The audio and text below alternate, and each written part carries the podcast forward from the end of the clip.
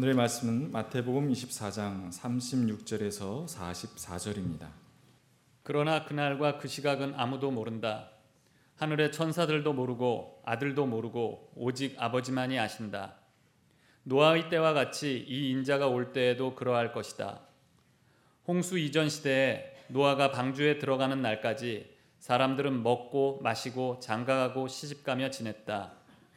홍수가 나서 그들을 모두 휩쓸어 가기까지 그들은 아무것도 알지 못하였다. 인자가 올 때에도 그러할 것이다. 그때 두 사람이 밭에 있을 터이나 하나는 데려가고 하나는 버려둘 것이다. 두 여자가 맷돌을 갈고 있을 터이나 하나는 데려가고 하나는 버려둘 것이다. 그러므로 깨어 있어라. 너희는 너희 주님께서 어느 날에 오실지를 알지 못하기 때문이다. 이것을 명심하여라. 집주인이 도둑이 밤 몇 시에 올지 알고 있으면 그는 깨어 있어서 도둑이 집을 뚫고 들어오도록 내버려 두지 않았을 것이다. 그러므로 너희도 준비하고 있어라. 너희가 생각하지도 않는 시각에 인자가 올 것이기 때문이다. 이는 하나님의 말씀입니다. 인사 나누고 시작하겠습니다. 안녕하세요. 네, 반갑습니다. 어, 주님의 은혜와 평강이 여러분과 함께 하시기를 간절히 기원합니다. 어느덧 십이월의 첫 주일이 되었습니다. 대림절 첫 번째 주일로서 교회의 새로운 한 해가 시작되는 날이기도 합니다. 마치 어, 묵은 달력을 떼어서 정리해버리고 빳빳한 새 달력을 벽에 거는 듯한 그런 느낌이 듭니다. 그런 의미에서 오늘은 새 출발과 새 기대가 샘솟는 날이다 라고 말씀드릴 수 있겠습니다. 예배당 내부를 둘러보신 분은 느끼시겠지만 예, 여러 성탄 장식들이 눈에 환하게 보입니다. 예배부원들 분들께서 멋지게 성탄 장식을 해주셨습니다. 이번 주가 날도 쌀쌀했는데 애쓰고 수고해 주신 분들께 진심으로 감사를 드립니다. 덕분에 우리의 마음이 성탄의 따뜻한 빛으로 채워졌습니다. 예전만 하더라도 십이월이 되면 사방에서 크리스마스 캐롤 소리가 들리고 뭔가 좀 들뜨고 유쾌한 그런 분위기였습니다. 게다가 교회는 성탄 준비로 토요일 오후에서부터 주일 내내 시끌벅적하곤 했지요. 아이들은 두 눈을 반짝이면서 산타클로스 할아버지와 부모님과 심지어 교회에서도 받을 선물에 신나고 기대하던 때였습니다. 동시에 그것을 역이용하여서 부모님들과 선생님들은 너 말 안 들으면 너 울면 산타 할아버지가 선물 안 갖다 줘 라고 귀여운 협박을 하며 아이들의 마음을 조리는 때이기도 했지요. 저 역시 산타 할아버지의 정체를 알게 된 날이 있었습니다. 드디어 알게 됐다고 잘난 척하고 뽐내고 신나했던 기억이 생생합니다. 물론 그 다음에서부터는 선물이 하나 줄었습니다. 선물 개수가 줄은 다음에는 괜히 얘기했어 라고 후회하기도 했었죠. 이렇게 모두 기다리고 설렜던 십이월이었었는데 요즘은 왠지 저만 그런지 맹숭맹숭하다라는 느낌이 들곤 합니다. 예전이나 지금이나 연말 연시에 바쁜 생활은 마찬가지일 텐데 우리 마음이 왠지 좀 마르고 좁아졌음을 느낍니다. 아름다운 내일을 기다리고 기대해야 할 절기에 마치 마르다가 값비싼 향유를 붓고 헌신했듯이 조금 과하게 느껴질 정도로 서로 베풀고 나누고 기쁨과 정을 표현하고 했었던 모습들이 요즘은 다소 흐려졌습니다. 한 해 동안 어떻게 지내왔는지 그 성과를 평가하고 옆하고 어떻게 다른지 비교하고 칼같이 냉정하게 비판하고 더 몰아세우는 그러한 각박한 세태에 우리 영혼마저 빼앗긴 것은 아닌가 하는 그런 슬픈 마음이 들기도 합니다. 오늘 함께 보신 마태복음에 따르면 예수님과 제자들은 유월절 축제를 앞두고 예루살렘으로 올라가셨습니다. 예루살렘에 올라가셔서 성전에 들어가셨고 그곳에서 하신 일들은 여러분 잘 알고 계십니다. 성전 정화사업 이렇게 표현하죠. 종교 장사치들을 꾸짖으셨습니다. 종교 장사치들은 성전 제사장 계급과 결탁해서 터무니없는 비율로 강제 환전을 하게끔 하고 재물을 교환하고 판매하는 무리들이었습니다. 그곳에서 예수님은 대제사장들과 율법학자들, 바리새파 사람들을 만나시고 그들의 잘못한 행태를 꾸짖으시는 여러 말씀을 전하고 비유를 들려주셨습니다. 그리고 나서 그 일이 모두 마친 뒤에 성전 바깥으로 나가셨습니다. 그런데 성전 바깥으로 나가셔서 예수님이 하신 말씀은 이 성전이 무너질 것이다 였습니다. 예수님과 제자들은 자신들의 거처가 있는 올리브산으로 자리를 옮깁니다. 그 옮기는 과정 속에서 제자들은 성전이 무너지리라는 예수님의 말씀이 내내 마음에 걸렸을 겁니다. 왜냐하면 예루살렘 성전은 세상에서 가장 아름다운 곳일 뿐만 아니라 그들에게 있어서 살아계신 야훼 하나님께서 계시는 곳이고 그곳에서 제사하는 모든 사람들을 하나님께서 친히 지키시겠다고 약속하신 곳이기 때문에 거기가 만약에 무너진다면 그건 세상이 끝난다는 뜻과 매 한 가지이기 때문입니다.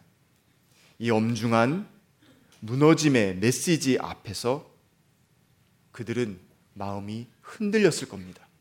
그러나 동시에 그들에게 가장 궁금한 것이 하나 있었는데 그것은 언제 그 일이 벌어질까 하는 것입니다.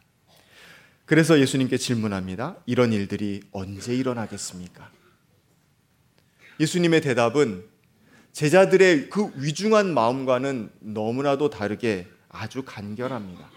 그 날과 그 시각은 아무도 모른다. 제자들은 너무 당황했을 겁니다. 아니 그렇게 분명하게 종말을 이야기하셨다면 그 때를 알려주셔야지. 그 때도 모른다고 하시면 도대체 어쩌라는 겁니까? 너무 막연한 거 아닙니까?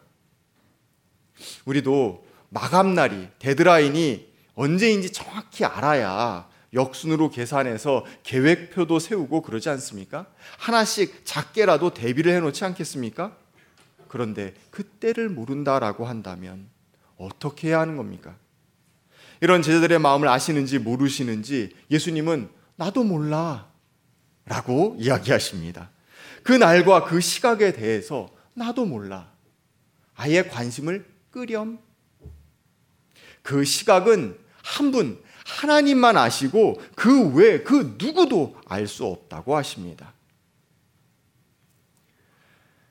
너희가 생각지도 않은 시간이라고 말씀을 하시면서 내가 예수 믿고 예수님의 제자 됐으니까 마음 푹 놓고 기다려도 되겠지라는 그 안일한 마음을 거둘 것을 요청하고 계십니다. 여러분, 그 때를 알지 못하고 마냥 기다린다고 한번 생각해 보십시오. 그 시간의 무게가 얼마나 큽니까? 기다림이라는 것이 점차점차 고통스럽게 견뎌야 하는 인고의 세월이 되는 건 정말 한순간입니다. 마음의 밑바닥에 아주 작게라도 어? 오지 않을지도 모르겠네? 라는 그 초조한 어둠이 깃들게 되는 순간 그것은 점점 점점 짙어지고 그 시간, 괴로운 시간이 길어지게 됩니다. 내가 기다리는 시간이 쓸모없이 낭비되는 것은 아닌가 하는 생각에 지배당하게 됩니다. 여러분, 아이유와 김이나 씨가 작곡한, 아, 작사한 이름에게라는 노래가 있습니다. 혹시 아시는 분? 네, 아이유 팬 없으신가 봐요? 예. 어, 이름에게라는 곡이 있는데요. 어, 내용은 뭐 제가 생각하기에 이렇습니다. 어, 자기 자신이 이미 한참 내 생각과 너무 멀어진 거예요. 그 멀어져 버린 나의 내면을 향하여서 나 스스로 위로하고 또 다짐을 건네는 그러한 내용의 노래입니다. 근데 그 가사의 끝부분의 일부가 이렇습니다. 끝없이 길었던 짙고 어두운 밤 사이로 조용히 사라진 내 소원을 알아. 오래 기다릴게. 반드시 너를 찾을게.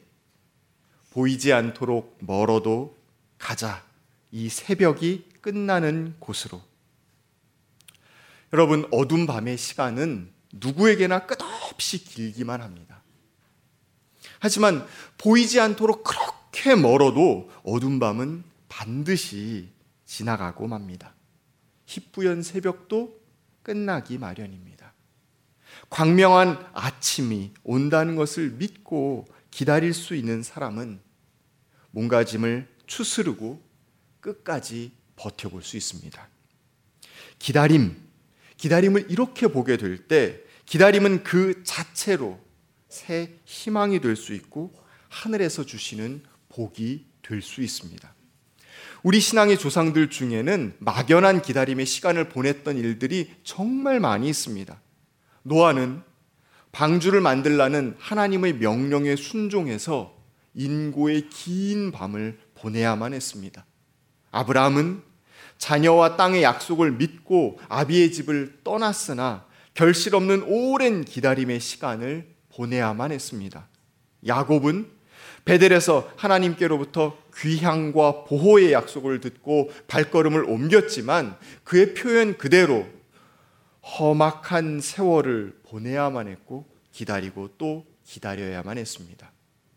하지만 이들은 모두 그 막연한 기다림의 시간을 그대로 내버려 두지 아니하였고 그 기다림을 그 자체로 신앙의 복된 승리로 이끌어냈습니다. 시간이 걸려도 그것은 반드시 와, 반드시 만나, 반드시 함께라는 믿음이 있게 될 때 기다림에 대한 시간은 전혀 다른 태도로 변화하게 됩니다. 기다림은 한숨과 포기의 시간이 아니라 질문하고 각성하는 시간이 됩니다. 한마디로 깨어있는 시간이 되는 것이죠. 깨어있으면 우리는 질문하게 됩니다. 통찰하게 됩니다. 그리고 그 깨달음에 걸맞는 행동을 발생시킵니다. 그러니 기다린다는 것 자체가 한없이 지겹고 하염없이 무의미하게 흘러버리고 공중에 소멸돼서 날아가 버리는 먼지가루 같은 것이 결코 아닙니다. 목적지를 향해 달려가는 길에 어쩔 수 없이 들려서 아까운 시간을 보내야만 하는 그런 중간 정착지도 아닙니다. 기다림을 깨어있는 각성의 시간으로 우리가 만들 때에 기다림은 기다림 그 자체로 기다리는 대상만큼이나 내 삶의 중요한 이유가 될 수 있습니다. 예수님은 밭에 있는 사람들과 맷돌을 갈고 있는 사람들에 대한 이야기를 들려주시는데요. 같은 일상의 삶을 살고 있는 사람들 가운데에서 하나는 데려가고 하나는 버려두시겠다고 말씀하십니다. 둘 사이의 차이는 뭡니까? 예수님은 깨어있음을 강조하심으로써 그 차이를 드러내십니다. 알지 못하는 날이지만 그날을 기다리며 깨어있는 자, 준비하는 자가 되라고 당부하시죠. 예수님이 요청하시는 기다리는 자의 삶의 태도는 그래서 깨어있음입니다. 기다려보신 분들은 다 아실 겁니다. 기다리는 시간이 길어지게 되면 내가 왜 여기서 기다리고 있지? 라는 생각부터 합니다. 그리고 도대체 기다리고 있는 나는 뭔가? 라는 생각을 합니다. 그 다음에 올 사람은 도대체 뭐 하고 있나 생각합니다. 그리고 야, 이렇게 시간이 지났는데도 계속 기다려야 되나?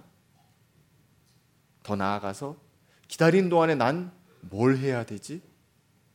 그 사람을 다시 만났을 때 난 뭘 한 나를 보여줘야 되지? 이런 일들을 궁리하게 됩니다. 그 기다림, 바로 이렇게 궁리하며 깨어있는 기다림의 시간은 기다림을 흘려보낼 것이 아니라 과정이 아니라 그 자체로 중요한 의미가 있는 행위로 발생시킵니다. 예전에 휴대전화가 없던 시절이 있었습니다. 저는 잘 모르는데요. 예, 웃어주셔서 감사합니다. 휴대전화가 없었던 시절에도 우리는 약속을 하고 사람을 만나고 그랬습니다. 약속 시간 정해놓고 약속 장소 정해놓고 나가죠. 그런데 종종 그 거기서 막막하게 기다려야 되는 때가 있습니다. 왜? 상대방이 나타나지 않아서요. 이유도 알 수 없어요. 전화를 할 수가 없으니까. 요즘은 바로 꺼내서 전화할 수 있지만 예, 그때는 그런 시대가 아니었습니다. 그런 시대가 아니었던 시절이 있었대요. 저는 잘 모르겠는데 이유를 알 수 없는 가운데 계속 기다려야 되는 거죠. 저도 아 저도 아 예 두 시간까지 친구를 기다려 본 적이 있습니다. 네. 근데 어떤 친구가 반복해서 늦게 되면 앉은 사람은 이런저런 궁리를 하고 분류를 하기 시작합니다. 다음번에 상대방이 지각을 하더라도 내가 참아줄 수 있는 최대의 시간에 따라서 사람을 분류하죠. 이 사람은 내가 십 분 참는 것도 아까운 사람, 이 사람은 내가 한 시간 이상도 참아줄 수 있는 사람. 기다린다는 삶의 행위를 통해서 우리는 아주 두 가지 중요한 성찰을 하게 되는데요. 우선 기다리는 나는 누구인가라는 나에 대한 성찰을 합니다. 요즘 그런 표현이 있죠. 난 누군가, 또 여긴 어딘가. 예, 이런 기다리는 동안에 나는 누군가라는 질문을 하는 것입니다.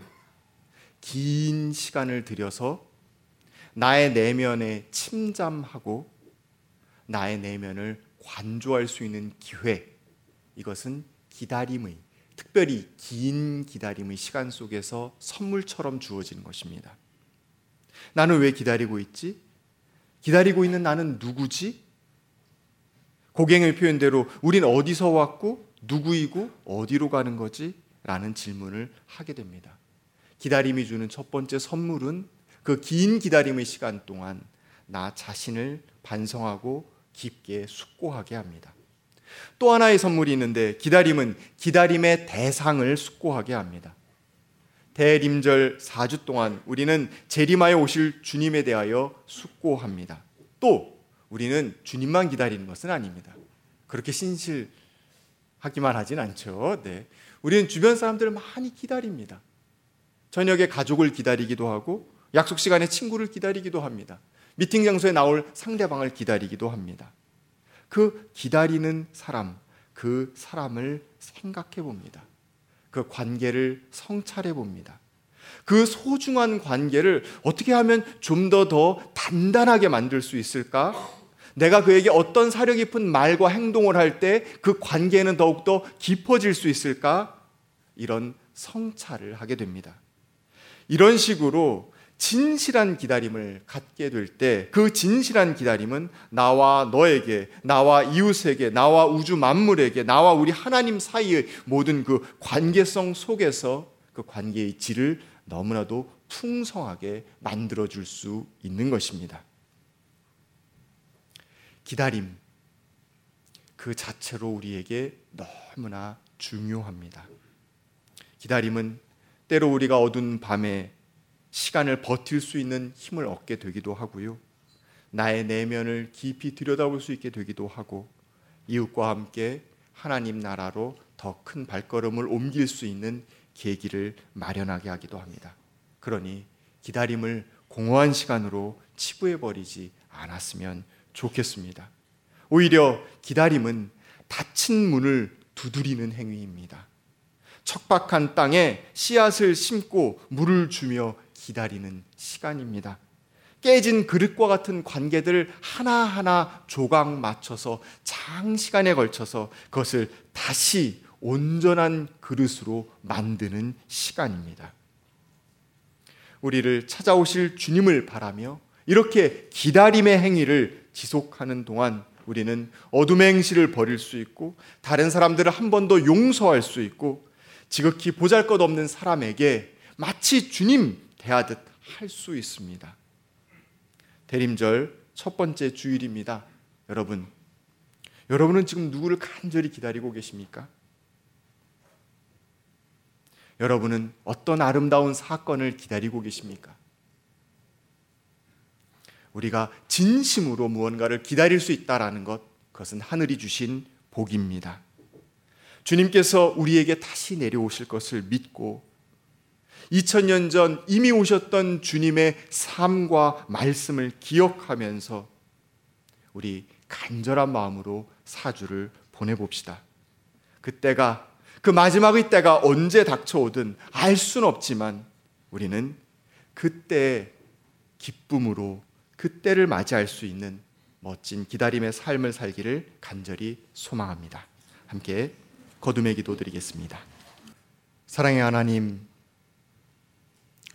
바쁜 일상을 보내면서 우리는 기다리는 시간마저 아까운 사람들이 되었습니다. 기다릴 일이 생기면 핸드폰을 꺼내고 뉴스를 검색하며 시간을 죽입니다. 기다림, 그것이 얼마나 소중한지 우리는 너무 많이 잊어버렸습니다. 주님, 보고 싶은 그 일을 기다리는 마음, 멋지고 아름다운 일이 벌어지기를 희망하며 기다리는 마음, 긴 시간이지만 그 시간을 기다리는 마음, 그 마음의 복됨을 우리에게 허락하여 주시옵소서. 긴 터널 같은 기다림의 시간이 있다 할지라도 주님, 그 시간을, 그 기다림을 나를 성찰하고 나의 관계를 성찰하는 아름다운 시간으로 삼아 주시옵시고 더욱더 깊어지고 아름다운 우리의 삶을 세상 마지막 날 잘하였다 칭찬하시며 우리를 맞이하여 주실 주님의 얼굴로 바꾸어 볼 수 있도록 인도하여 주시옵소서. 기다림의 시간을 진실되게 보낼 수 있는 우리 모두가 될 수 있도록 주님, 대림절 사 주간 동행하여 주시옵소서. 예수님의 이름으로 기도하였습니다. 아멘.